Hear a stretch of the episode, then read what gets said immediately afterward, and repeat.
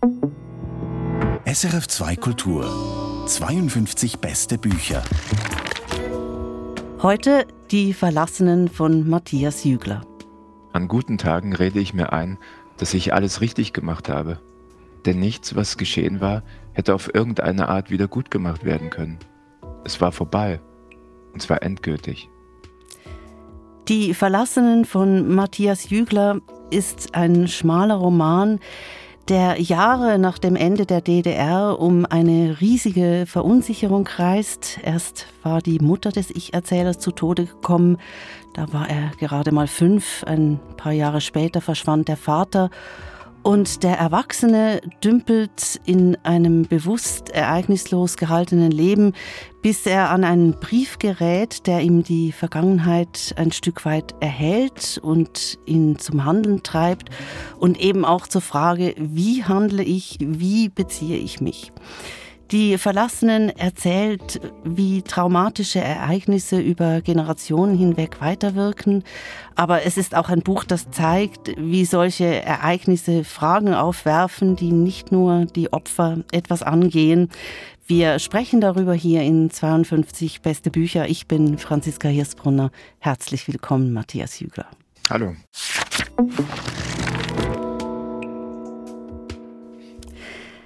Ohne jetzt schon zu viel vom Plot verraten zu wollen. Johannes Wagner, der Ich-Erzähler, kommt also zu einem Brief, der sozusagen die Rätsel seiner Kindheit löst. Warum ist seine Mutter gestorben? Warum ist sein Vater verschwunden? Der Brief führt zu einem sogenannten inoffiziellen Mitarbeiter der DDR-Staatssicherheit, der sich nach der Wende nach Norwegen abgesetzt hatte. Johannes sucht den Mann auf mit dem Satz im Kopf, ich werde dein Leben zerstören. Welches Verhältnis haben Sie eigentlich zur Rache? zur Rache, ich glaube, dass es etwas ist, das ich sehr oft, sehr unmittelbar spüre, beispielsweise im Verkehr. Ich sitze im Auto und ich merke, da hat mich gerade einer ungerecht behandelt, der hat mir die Vorfahrt weggenommen. Ich, da habe ich ganz oft das unmittelbare Gefühl von, ich muss jetzt irgendwie hier für Gerechtigkeit sorgen und ihm auch die, die nächste Vorfahrt wegnehmen. Aber das ist immer nur so in diesem Moment. An und für sich ist Rache, glaube ich, etwas, das mir irgendwie so als literarischer Topos eigentlich ganz interessant erscheint, aber so für mich persönlich nach der ganz kurzen Wut, die ich vielleicht im Auto sitzend oder auf dem Fahrrad habe, ganz schnell wieder verfliegt. Also ich glaube, ich bin auch einfach nicht der Typ äh, für Rache. Aber es ist natürlich total spannend äh, zu schauen, wie verhält sich jemand, dem Unrecht widerfahren ist und äh, rächt sich jemand, wenn ja, warum oder warum auch nicht. Ich habe es auch gefragt, weil ich das Gefühl hatte, ich habe selten so ein sanftes und ein stilles Buch gelesen wie Die Verlassenen, das ja dann aber von wirklich schrecklichen Dingen erzählt. Es geht um Dinge, die tatsächlich nach Rache rufen könnten, also fast so in einem Sinn einer antiken Tragödie. Hätten Sie sich auch vorstellen können, rabiat über das Unrecht in der ehemaligen DDR zu schreiben? Also ich glaube, dass, dass es das schon ganz oft gab. Also ich habe das Gefühl, das hat etwas damit zu tun, dass ich 84 geboren bin und dieses System DDR mit all seinem Unrecht sozusagen gar nicht aus, aus erster Hand kenne. Und ich glaube, wenn jemand äh, über so etwas schreibt, der das am eigenen Leibe erlebt hat, dass der wahrscheinlich eher dann dazu neigt, all die Wut, die er sich über alle Jahrzehnte quasi angefressen hat, dann sozusagen auszukotzen in einem Text. Also ich kenne ein paar Texte, die die lese ich und da merke ich den richtig an, da schreibt jemand sich das von der Seele, was er über viele Jahre quasi aufgeladen hat. Und bei mir ist es ja so, ich war 5, 6, als äh, die Wende kam und die Mauer fiel. Und ich habe nicht das, was man vielleicht so gemeinen Groll nennt, ja, also Groll auf ein System, weil ich selbst ein Opfer dieses Systems war. Das war ich zum Glück nicht. Ähm, und ich glaube, dass es dann wahrscheinlich für mich irgendwie auf der Hand lag, dass auch diese Person, also dieser Johannes, der Ich-Erzähler, der erzählt, der ist ungefähr so alt wie ich, dass das niemand ist, der quasi mit der allergrößten Wut äh, rumläuft und die Täter von damals sucht und die zur Strecke bringen möchte. Von daher passt es für mich eigentlich total, dass es ein ganz ruhiges, äh, reduziertes Buch ist mit einem reduzierten Ton. Ähm, weil dieser Johannes eben auch einfach, ne, der kennt es einfach nicht anders. Der wächst damit auf und weiß, meine Eltern irgendwas stimmt da nicht, mein Vater, da ist was faul und der kennt das einfach nicht anders. Und es wäre tatsächlich was anderes, wenn er vielleicht schon 60 wäre und äh, genau. Eben, Sie sagten, Sie sind Jahrgang 1984. Ähm, Ihr Protagonist ist ungefähr gleich alt, ähm, ist übrigens wie Sie in Halle an der Saale geboren. Nun war ja die DDR aber nicht sofort ganz weg nach dem Fall der Mauer, trotz allem nicht. Was haben Sie denn eigentlich mitbekommen von der DDR? Also, Mitbekommen habe ich tatsächlich sehr, sehr wenig. Also ich weiß noch, es gab einen Tag, da äh, sagte meine Mutter zu mir, sie ging in die Knie und hat mich so rangenommen und mir war klar, das ist jetzt ganz wichtig, was sie sagt. Und sie hat gesagt, du wirst im Kindergarten Gemüse angeboten bekommen heute und das isst du bitte, bitte nicht, weil das ist giftig. Und das war das Tschernobyl-Jahr. Und mir war überhaupt nicht klar damals, warum darf ich das jetzt nicht, warum soll ich das nicht so oder auch kurz danach in der Zeit. Also der Westen wollte dieses Gemüse nicht. Und äh, wir haben das dann bekommen sozusagen. Das ist tatsächlich die einzige Erinnerung, die ich an die DDR habe. Sonst weiß ich überhaupt nichts. Und ich schätze das ehrlich gesagt auch, also meine späte Geburt 84 als einen großen Glücksfall ein, weil ich das Gefühl habe, wäre ich vielleicht Anfang, Mitte der 60er geboren, dann hätte ich wahrscheinlich in meiner Naivität so als Spätpubertierender schnell jemand sein können, der dann quasi die Staatssicherheit quasi zu spüren bekommt. Und das blieb mir erspart, glücklicherweise. Das kann ich sehr gut nachvollziehen, dass Sie das als Glück empfinden. Ich habe ein kleines bisschen von der DDR mitbekommen und vor allem habe ich diese rasende Angst mitbekommen, die das Land prägte. Das konnte einem ja passieren, dass man so als naive Touristin aus der Schweiz irgendwo auftauchte und die Menschen gerieten in Panik, weil es um Westkontakt ging, der einem in große Schwierigkeiten bringen konnte, so als ein Beispiel. Sie haben mir geschrieben, dass Sie was Ähnliches erlebt haben, als Sie 2016 ein Stipendium hatten Sie waren einen Monat lang in Usbekistan auf Einladung des Goethe-Instituts. Usbekistan ist nun wirklich keine Demokratie. Was hat Sie damals eigentlich am nachhaltigsten beeindruckt? Also generell waren diese vier Wochen eine sehr, sehr äh, beeindruckende Zeit für mich, äh, im Positiven wie im Negativen. Und aber der, so die größte Kerbe quasi in meiner Erinnerung, die die Zeit hinterlassen hat, ist eigentlich die Tatsache, dass ich das Gefühl hatte, tatsächlich sozusagen ein Gefühl dafür zu bekommen, wie es ist, in einer Diktatur zu leben oder in einem autokratisch regierten Staat, weil ich sozusagen, ja, ich kam als Deutscher hin, war auch so total äh, unvoreingenommen und mir wurde auch gesagt von Seiten des Goethe-Instituts, du kannst sagen, was du möchtest, es gibt hier keine Zensur.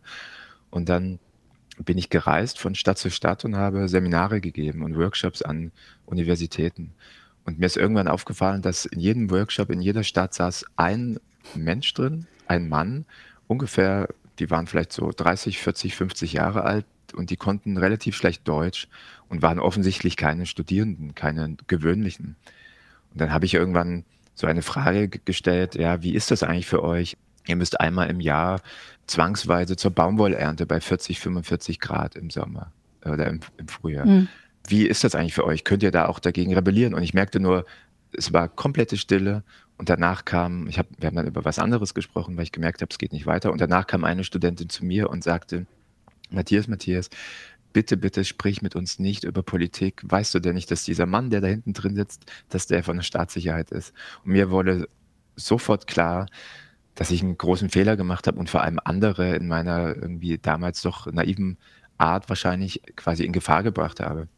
Dann geschahen danach mehrere seltsame Dinge, an denen mir klar geworden ist, dass ich wahrscheinlich irgendwie zu weit gegangen bin, weil ich oft einfach gesagt habe, was ich dachte, weil ich, ich bin so gewohnt, ja, 2016, ich komme aus der Bundesrepublik Deutschland, DDR gibt's nicht mehr, äh, also ich, ich spreche frei, ich kenne es nicht anders.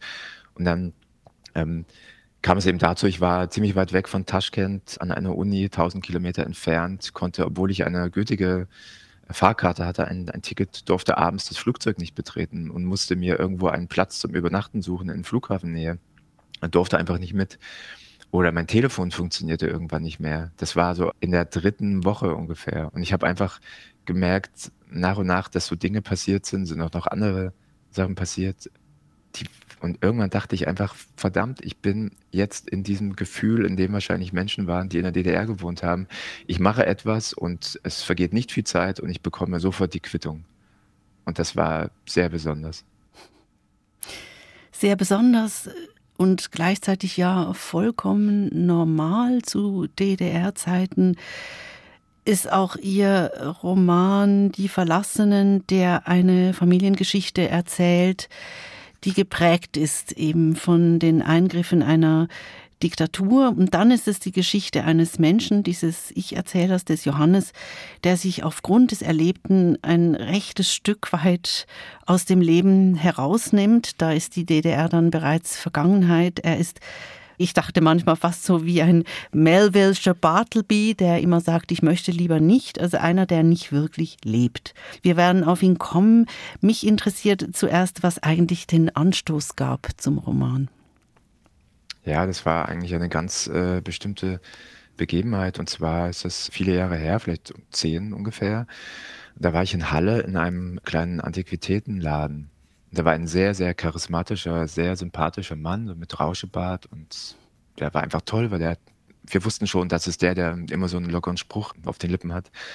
Und da war ich mit einer Freundin in diesem Laden, wir gingen dann raus und die meinte, ach so, dieser nette, charismatische Mann, das ist übrigens der IM meines Papas, also der inoffizielle Mitarbeiter. Und der Papa, Vater dieser Freundin war Moritz Götze. Ein, ich würde sagen, in Deutschland ziemlich bekannter Maler. Und irgendwie fand ich das einfach interessant, weil ich dachte so, aber warte mal, ich denke, die DDR ist längst vorbei und diese ganzen Leute, so war das in meinem Kopf, als ein Mensch, der sich irgendwie nicht besonders mit der DDR befasst hat. Eigentlich gibt es die Menschen ja von damals nicht mehr, die Täter, die haben ja wahrscheinlich jetzt alle sich ausgesprochen und irgendwie war das für mich so beendet. Und für mich war in dem Moment klar, die Leute gibt es ja immer noch. Es gibt noch die Täter von damals. Die Täter wiederum, diese Stasi-Spitzel, die haben alle Familienangehörige, die wahrscheinlich auch nicht gerade Ja und Arm gesagt haben zu dem, was sie gemacht haben. Und vor allem gibt es diese ganzen Opfer noch und auch wiederum die Väter und Kinder und Tanten und Onkels dieser Opfer. Und ich bin dann zu Moritz Götze gegangen ähm, und habe ihn darum gebeten, mir die Geschichte dazu zu erzählen, weil nämlich die Freundin sozusagen mir auch noch eine Geschichte erzählt hat, die ich gar nicht fassen konnte.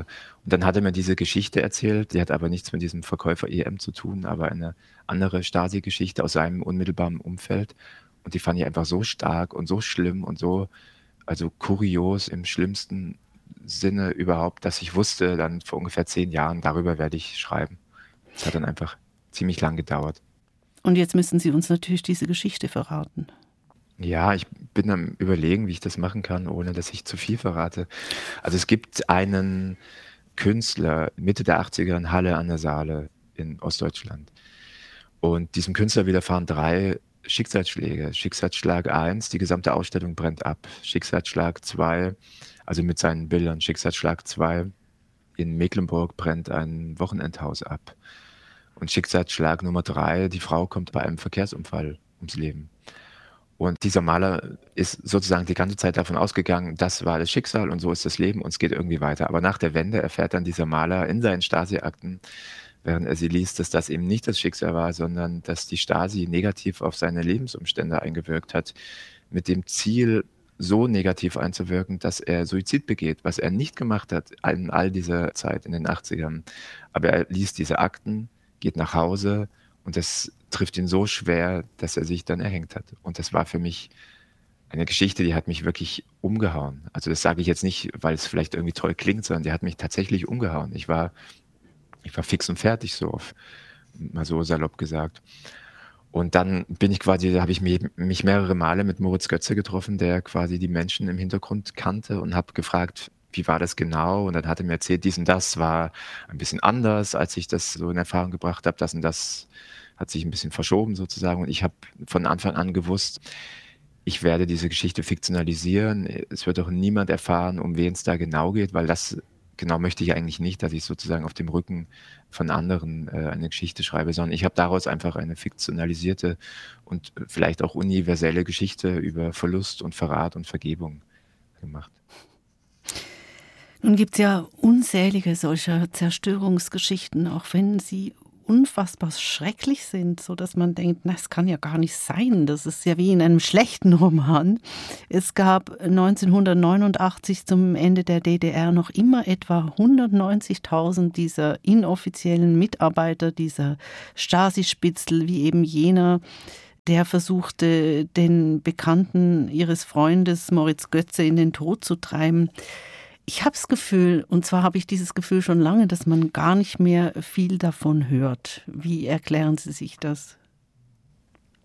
Das stimmt, äh, in der Tat. Ich habe das Gefühl, dass so direkt nach der Wende die Debatten eigentlich voll waren mit diesem Thema und dass jetzt aber nach und nach Ruhe einkehrt. Und ich glaube, das liegt einfach daran, dass die Leute, denen es unmittelbar passiert ist, die hatten natürlich, also wenn sie darüber gesprochen haben, was auch nicht viele waren, die haben in den Jahren danach sozusagen das thematisiert und so gut wie möglich quasi versucht, in den öffentlichen Raum zu bringen. Aber diese Leute sind jetzt einfach 30 Jahre älter. Und ich glaube, was ähm, relativ verständlich ist, ist vielleicht, dass entweder diese Menschen, also die Opfer, ähm, in Anführungszeichen irgendwann einfach sagen, jetzt ist genug, ich habe alles schon zehnmal erzählt, äh, jetzt sind die anderen dran. Und ich glaube, die anderen könnten im Prinzip natürlich dann die Nachgeborenen sein, also die, die entweder nach 1990 geboren worden sind oder wie ich, die so quasi kurz vor der Wende geboren sind. Und ich glaube, dass es aber einfach wahnsinnig wichtig ist, dass die Debatte über das Thema, wie reden und sprechen und erinnern wir uns heute in Deutschland und auch generell über quasi das Erbe des Unrechtsstaates DDR, das darf man einfach nicht vergessen, weil es noch viel zu viele Menschen betrifft. Sie integrieren in Ihren Roman die verlassenen Stasi-Dokumente, unter anderem die Berichte eines inoffiziellen Mitarbeiters, der die Eltern des Protagonisten drangsaliert. Und auf den ersten Blick wirken diese Dokumente total echt. Sie sind aber gefälscht. Warum haben Sie sie gefälscht? In Anführungszeichen muss man sagen. Also Sie haben sie hergestellt ja. sozusagen. Genau, ja, ich habe sie hergestellt und das war tatsächlich gar nicht von Anfang an klar. Also ich wusste nicht beim bei den ersten Kapiteln, ich werde später Stasi-Unterlagen erstellen. Aber irgendwann beim Schreiben wusste ich, okay, jetzt muss sozusagen ans Licht kommen im Roman, was ist eigentlich den Eltern von damals passiert. Und ich dachte mir, okay, der Johannes, der Ich-Erzähler, der weiß das nicht hundertprozentig, der kann die ganze Wahrheit sozusagen nicht wissen. Aber wie wird denn eigentlich in unserer Gegenwart Wahrheit beispielsweise über das Unrecht und die Stasi-Aktivitäten in der DDR, wie wird das, wie kann das vermittelt werden? Und das sind natürlich diese Unterlagen. Ähm, also wenn jemand wie Johannes oder wenn ein Mensch heute äh, das die Wahrheit über quasi das Leben und das Schicksal seiner Eltern erfahren möchte, dann liest er die Unterlagen, wenn er die Eltern nicht mehr befragen kann. Und für mich war klar, okay, ich muss ähm, Unterlagen schreiben. Und das war natürlich gar nicht so einfach, weil ich, ich dachte irgendwie, okay, ich lese jetzt ein paar Unterlagen, aber ich muss diese Sprache ähm, genau treffen. Und da habe ich ziemlich viele, also eigentlich wochenlang Abend für Abend äh, Stasi-Unterlagen gelesen. Und das war wirklich eine, auch wieder eine sehr besondere Lektüre, weil es mir eigentlich immer wieder vor Augen geführt hat, was Menschen gemacht haben, um andere Menschen, um denen ja sozusagen negativ äh, auf die Lebensumstände einzuwirken und einfach auch Leben zu zerstören. Genau, Leben zu zerstören. Aber wenn ich in solchen Unterlagen lese, auch in denen, die Sie jetzt in Ihr Buch geschmuggelt haben, dann bin ich auch immer entsetzt, wie gemütlich das irgendwie daherkommt. Borniert, kleinkariert und irgendwie so, als ging es um, in der Schweiz sagt man Erbsen und Rüben, also um Kinkerlitzchen. Ja, ich glaube, das trifft einen ganz guten Punkt, den Sie da ansprechen. Ich glaube tatsächlich, das Wort kleinkariert zeigt für mich oder, oder ist total hilfreich, wenn man nachdenken möchte darüber, wie hat dieser Apparat eigentlich funktioniert. Denn er hat eigentlich, finde ich, eine Seite, wenn man darüber nachdenkt, die kann man eigentlich nur verlachen. Nämlich das sind genau diese kleinen karierten Formulierungen. Ich muss mitteilen das und dann kommt irgendeine Beobachtung. Er trug heute dieses und jenes Hemd. Darauf stand ein englischer Spruch und man denkt sich irgendwie von heute aus betrachtet, mein Gott, worüber regst du dich eigentlich auf? Was ist daran schlimm, so in Anführungszeichen? Aber warum man es dann doch nicht nur verlachen kann, ist die Tatsache, dass äh, Kleinigkeiten tatsächlich dazu geführt haben, dass äh, ganze Lebensläufe zerstört worden sind. Das heißt, eigentlich ist mir vor allem klar geworden bei der Lektüre dieser Akten und bei der Be Beschäftigung äh, mit diesem Thema, dass es äh, trotz aller Kleinkariertheit und vielleicht auch Lächerlichkeit doch auch was ganz Großes, Monströses, Menschenverachtendes ist. Denn all diese kleinen Notate, die da gemacht wurden, stehen eigentlich nur quasi für das große Ganze und das ist, wir wollen diesen Menschen beseitigen und zersetzen. Und ich finde auch dieses Wort Zersetzung, das ist ja völlig gang und hm. gäbe in der Stasi-Rhetorik. Das ist furchtbar schlimm und menschenverachtend.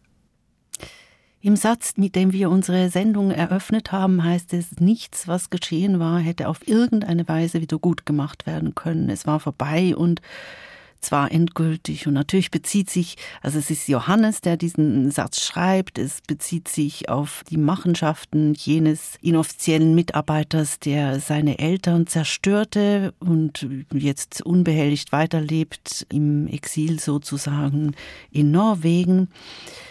Es gibt keine Wiedergutmachung, es ist endgültig vorbei. Was heißt es denn für Sie im Umgang mit der Schuld dieser vielen Helfershelfer des DDR-Regimes? Ja, also ich kann ja quasi nur darüber sprechen als jemand, der sozusagen im Roman das äh, simuliert hat. Also ich habe ja keine eigenen äh, Stasi-Erfahrungen und auch meine Eltern wurden äh, verschont oder blieben verschont. Aber ich glaube, wenn ich jetzt vor der Wahl stehe oder auch im Buch steht der Johannes eigentlich vor der Wahl, räche ich mich jetzt und sorge ich dafür, dass jemandem ähnlich äh, Schlimmes widerfährt oder eben nicht. Ich glaube, dass für mich der einzige Weg da beim Schreiben sozusagen für mich gangbar war, war der, dass man einfach für sich vielleicht einsieht, tatsächlich, ich kann nichts ändern, auch wenn ich jetzt sozusagen diesem IM, den ich dann vielleicht treffe und aufsuche, vielleicht, also ich, ähm, ich lege seine wahre Identität bloß oder, oder ich, ich stelle ihn bloß. Aber was macht das eigentlich wiederum mit seinen Kindern? Also ne, dieser EM hat auch wieder Kinder und für mich war dann eigentlich klar, äh, ohne jetzt zu viel zu verraten, aber es gibt nicht diesen riesen Showdown mit und jetzt kommst du vors Gericht und ich zerre dich nach Hause, nach Deutschland und du kommst in den Knast, sondern für mich war klar, eigentlich kann man all diesem Unrecht, das schon geschehen ist, eigentlich nur mit so einer bestimmten Art von Milde eigentlich begegnen. Und für sich, also ich glaube, es ist ganz wichtig für Opfer, für sich selber zu klären, was war damals, wer hat was getan und dann vielleicht auch, um dann einfach vergeben zu können. Und das war übrigens auch was, ich habe Leserbriefe bekommen, da haben verschiedene Stimmen richtig eingefordert, wie kann es sein, dass da dieser Johannes sich nicht rächt, das kann nicht sein. Und da habe ich gemerkt, das schreiben mir aber welche, in denen brodelt das noch sehr, sehr stark. Und, ähm, aber das war einfach nicht meine Herangehensweise beim Schreiben. Also es sollte keinen blutigen Showdown am Ende geben. Das ähm, wurde der Sache einfach nicht gerecht.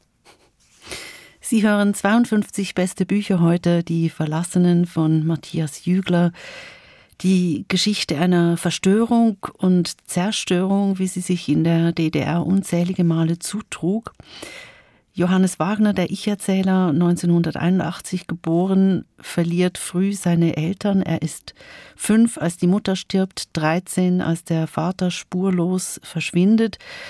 Beides geht aufs Konto der Stasi, was Johannes sehr lange nicht weiß. Aber die Verluste haben bewirkt, dass er lebt. So kommt es mir vor, als würde er gar nicht leben, ganz zurückgenommen, ein Eigenbrötler. Was interessiert Sie an diesem Johannes am meisten, Matthias Jügler?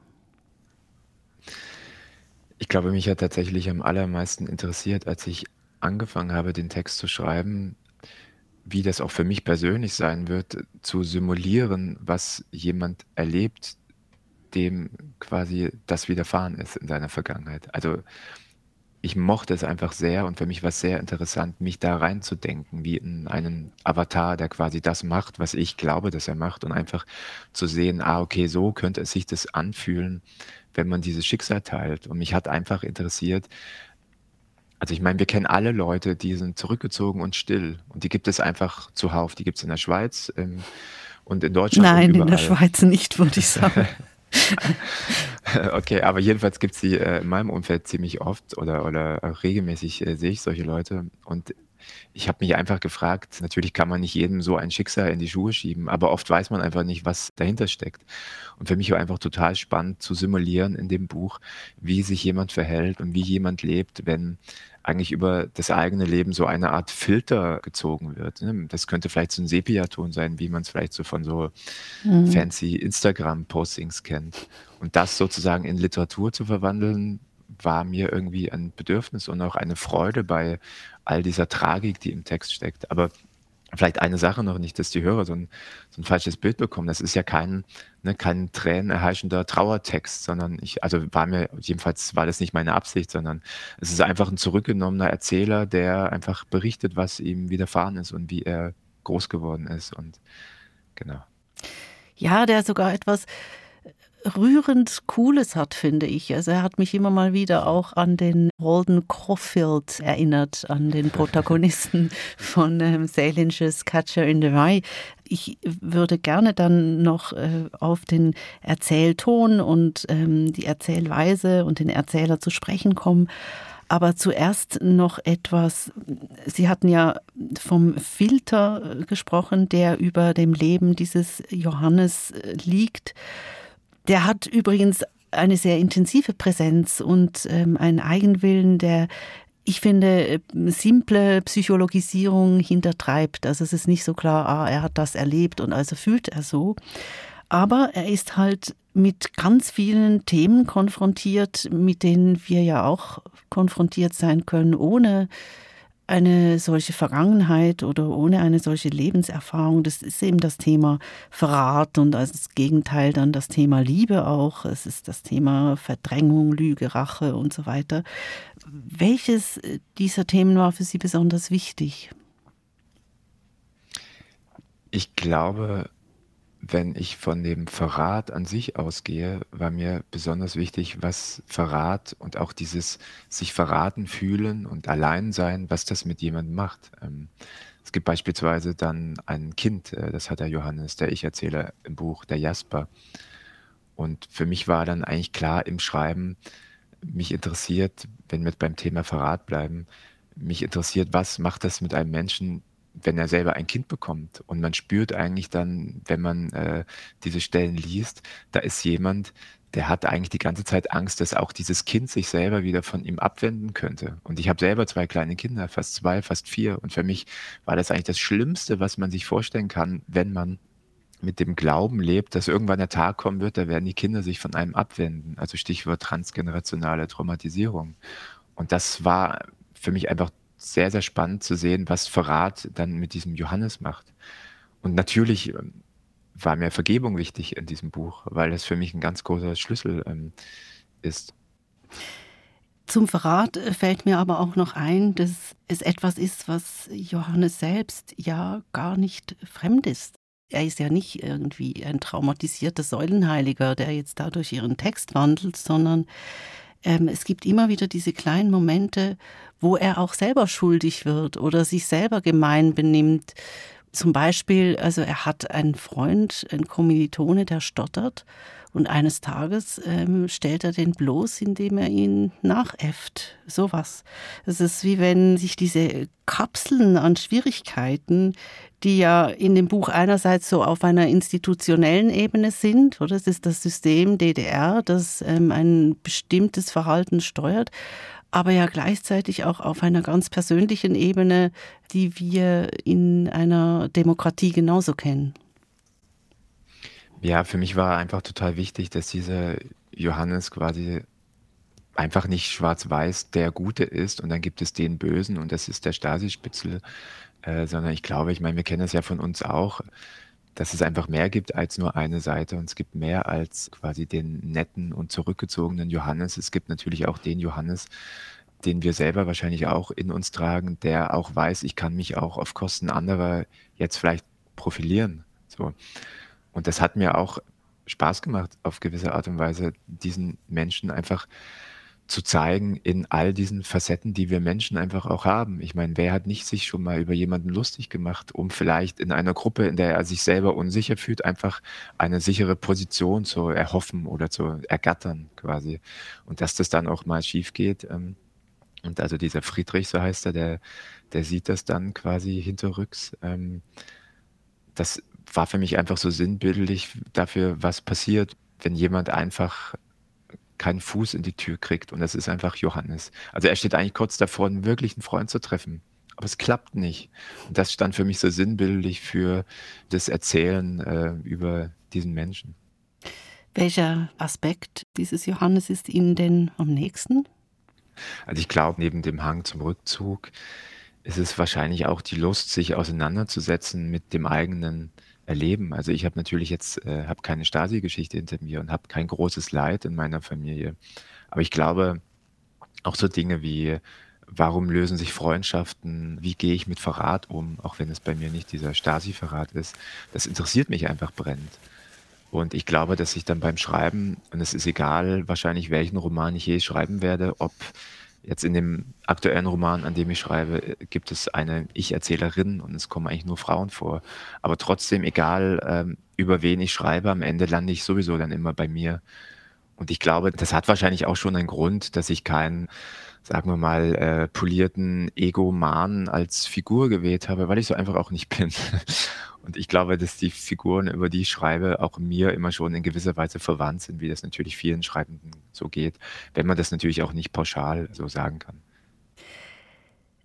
Lassen Sie uns doch noch über die Form Ihres Romans sprechen. Mir kam er manchmal so ein bisschen vor wie eine Babuschka-Puppe oder wie eine Zwiebel, also mit immer neuen Puppen, mit immer neuen Schichten, mit immer neuen Geschichten das alles immer nur angedeutet, nicht linear erzählt. Ich denke, da wäre sicher Stoff gewesen für ein paar hundert breit auserzählte Seiten. Es sind keine 200 in Momentaufnahmen. Wie kam es zu dieser Form? Ja, ich merke das gerade an meiner Reaktion auf das, was Sie sagen. Das könnte Stoff sein für ein paar hundert Seiten, das stimmt, aber ich habe innerlich so zusammengezuckt, weil ich mir dachte, oh nein, bitte nicht, bitte nicht. Weil ich äh, denke, also ich arbeite ja auch als Lektor und äh, wenn ich Texte begutachte, und Texte lese oder auch in meiner privaten Lektüre und ich sehe, okay, das ist ein Text, der hat 500 oder 600 Seiten, dann ahne ich immer schon, dass wahrscheinlich 200, 300 Seiten gestrichen werden könnten. Und tatsächlich äh, trifft es ganz oft auch zu. Und wir können uns ja vielleicht mal so einen Roman, den man erzählt, mit der Geschichte, die man dazu auch erzählen möchte, so als riesen Wimmelbild vorstellen. Und das Wimmelbild von Die Verlassenen wäre riesengroß. Also wahrscheinlich gäbe es noch viel mehr Stasi-Spitzel, die man hätte beschreiben können, noch viel mehr Szenen aus der Kindheit, noch viel mehr Eindrücke aus dem Zusammenleben mit dem Vater, bevor er verschwunden ist. Man könnte wahrscheinlich auch sehr viel darüber schreiben, wie dieser IM, der dann in Norwegen ein Leben als unbescholtener Bürger mit neuer Identität anfängt, was der dort alles erlebt und wie schwierig das ist. Aber ich dachte mir, oder denke es mir so für mein eigenes Schreiben, ich möchte mich reduzieren und konzentrieren, so dass man hoffentlich, falls es aufgeht, das Gefühl hat, dass kein Satz zu viel ist. Ich glaube jetzt im Nachhinein, wenn ich den Roman nochmal lesen würde, würde ich wahrscheinlich noch zwei, drei Kapitel rausschmeißen. Aber für mich ist es einfach ganz wichtig im Schreiben, dass ich mich reduziere und äh, Verknappung ist da eigentlich ein ganz großes Stichwort. Ich glaube, das Schlimmste, was mir passieren könnte, also für meinen Text meine ich, wäre, dass man ein Kapitel liest und das Gefühl hat, okay, das waren zehn Seiten, ich weiß, worum es ihnen ging, das war auf Seite 6, die und die Message, die Person XY bringt, aber der Rest war nur so Beiwerk und das versuche ich einfach zu vermeiden. Ich lese mal einfach die ersten zwei Sätze oder drei Sätze Ihres Romans Die Verlassenen. Das letzte Mal habe ich meinen Vater im Juni 1994 gesehen. Der 13. Juni war ein Montag, daran erinnere ich mich genau. Wir saßen in unserem Garten und frühstückten. Und ich finde, da ist er eben, der Holden Caulfield-Ton, beziehungsweise Sie hatten mir in einer Mail geschrieben, dass Sie fürs Leben gerne fischen. Und ich finde, es gibt da so was wie eine Verbindung zu Ihrem Ton, nämlich es gibt da was ganz Stilles, Konzentriertes, Kontemplatives, alles taucht auf und verschwindet dann wieder. Wie machen Sie das eigentlich, das Schreiben? Hm. Freut mich total, was Sie gerade äh, zu meinem Schreiben gesagt haben. Wie ich das mache, ganz ehrlich, ähm, ne, ich schreibe jetzt an dem neuen Roman. Wenn ich dieses Rezept dafür hätte, könnte ich einfach sagen, okay, der ist in einem halben Jahr fertig, total einfach. Ähm, es ist tatsächlich immer wieder ein also wenn man im Schreiben ist und vor allem am Anfang eines Textes steht, ein sich einlassen auf das Nichtwissen, wie man es macht, auf das ich fange mal an und schaue, ob das in die richtige Richtung geht. Und glücklicherweise bei all den Unwägbarkeiten und Zweifeln, die man immer wieder hat, hat man aber auch eines, worauf man sich verlassen kann. Und das ist das Gefühl, wenn man, sagen wir mal, zehn Seiten geschrieben hat, das passt jetzt oder das passt nicht. Und ich glaube, wenn man erstmal diesen Perfektionisten in sich so irgendwie klein gekriegt hat und irgendwie den Mund verklebt hat mit Klebeband oder so und dann einfach mal, dann kommt der Optimist raus, der sagt, wir fangen mal an, das wird schon was äh, und Kommas und so können wir später drüber reden. Ich glaube, wenn man das erstmal geschafft hat, so funktioniere ich jedenfalls, dann klappt das irgendwie auch. Ich muss aber dazu sagen, dieser Moment, bis ich den richtigen Ton gefunden hatte für die Verlassenen, der war ziemlich lang, nämlich äh, wahrscheinlich drei Jahre. Also drei Jahre habe ich eigentlich äh, gemacht, gelöscht, also geschrieben, gelöscht, geschrieben, gelöscht und irgendwann ähm, hat es dann funktioniert. Aber ich glaube, die große Kunst ist dann wahrscheinlich nicht, den Ton durchzuhalten, sondern tatsächlich sich nicht unterkriegen zu lassen. Denn es gab viele Tage, da hätte ich tatsächlich, ich hätte heulen können, ich hätte mich in mein Bett zurück äh, verkriechen können und sagen können, leckt mich alle am Arsch. Ich kann es einfach nicht, ich mache das nicht, ich suche mir jetzt einen Bürojob oder so.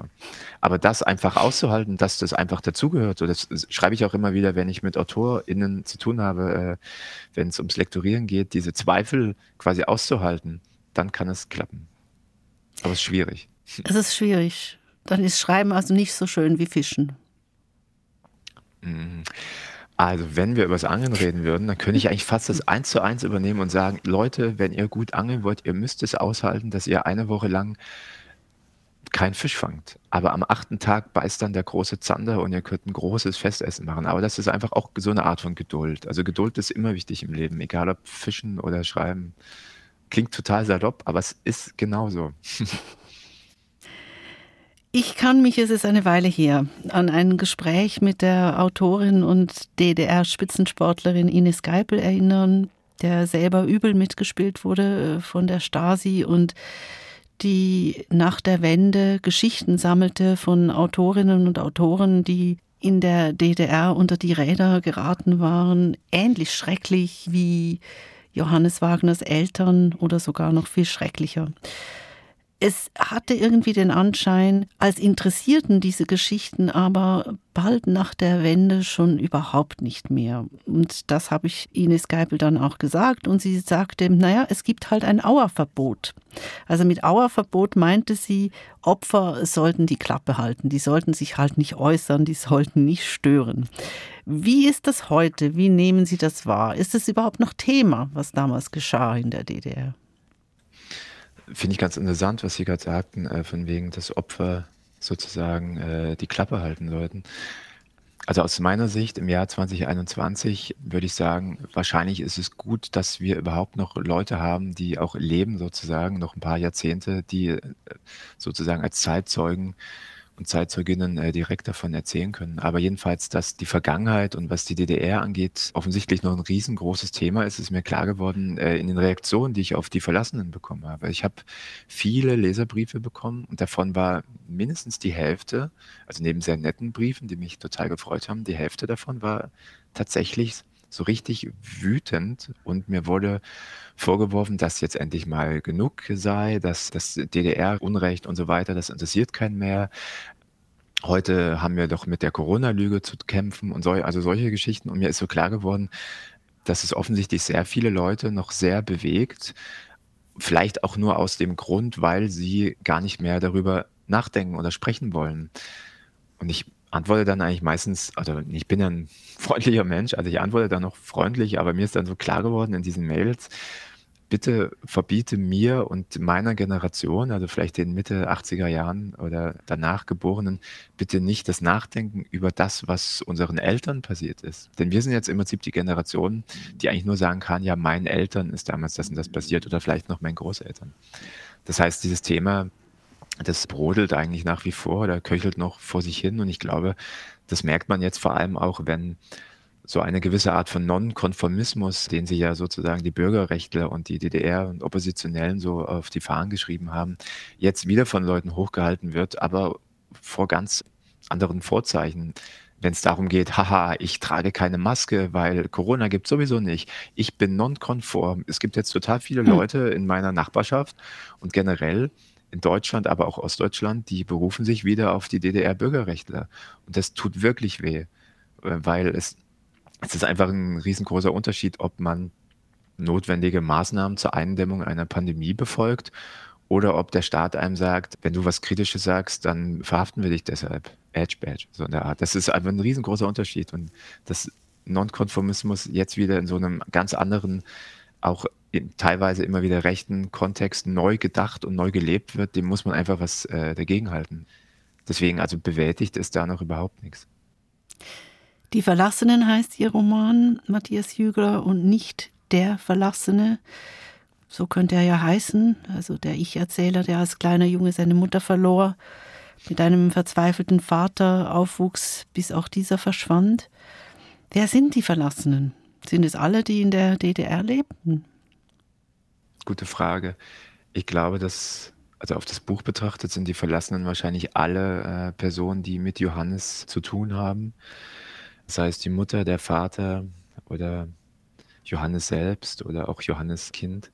Aber ich glaube, dass die Verlassenen, naja, ich bin eigentlich immer gegen Pauschalisierungen, aber dass die Menschen, die äh, sozusagen Opfer sind des Unrechtsstaates DDR oder Opfer waren, wahrscheinlich man auch die Verlassenen nennen könnte. Ich meine, wie viele Lebensläufe gibt es, in denen dann jemand weggegangen ist, einfach weil er es nicht mehr ausgehalten hat? Oder wie viele Partnerschaften äh, haben sich getrennt? Ne? Mann verlässt Frau, Frau verlässt Mann, weil äh, klar geworden ist, das gab es ja tatsächlich, du, meine Ehefrau, hast mich bespitzelt. Ich meine, das sind so Sachen, die muss man mal so sacken lassen und sich überlegen, was war da eigentlich los? Und ich meine, wir haben 2021, ist schon wirklich eine Weile her, aber auch noch gar nicht so lange her.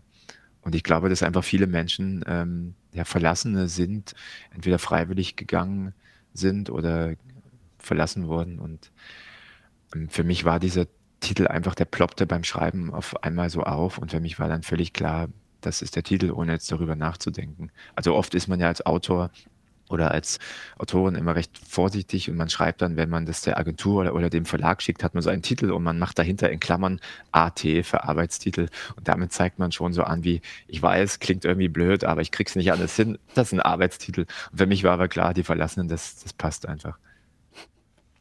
Matthias Jügler, ich danke Ihnen für dieses Gespräch. Gerne. Die Verlassenen von Matthias Jügler ist im Penguin Verlag erschienen. 52 beste Bücher. Podcast.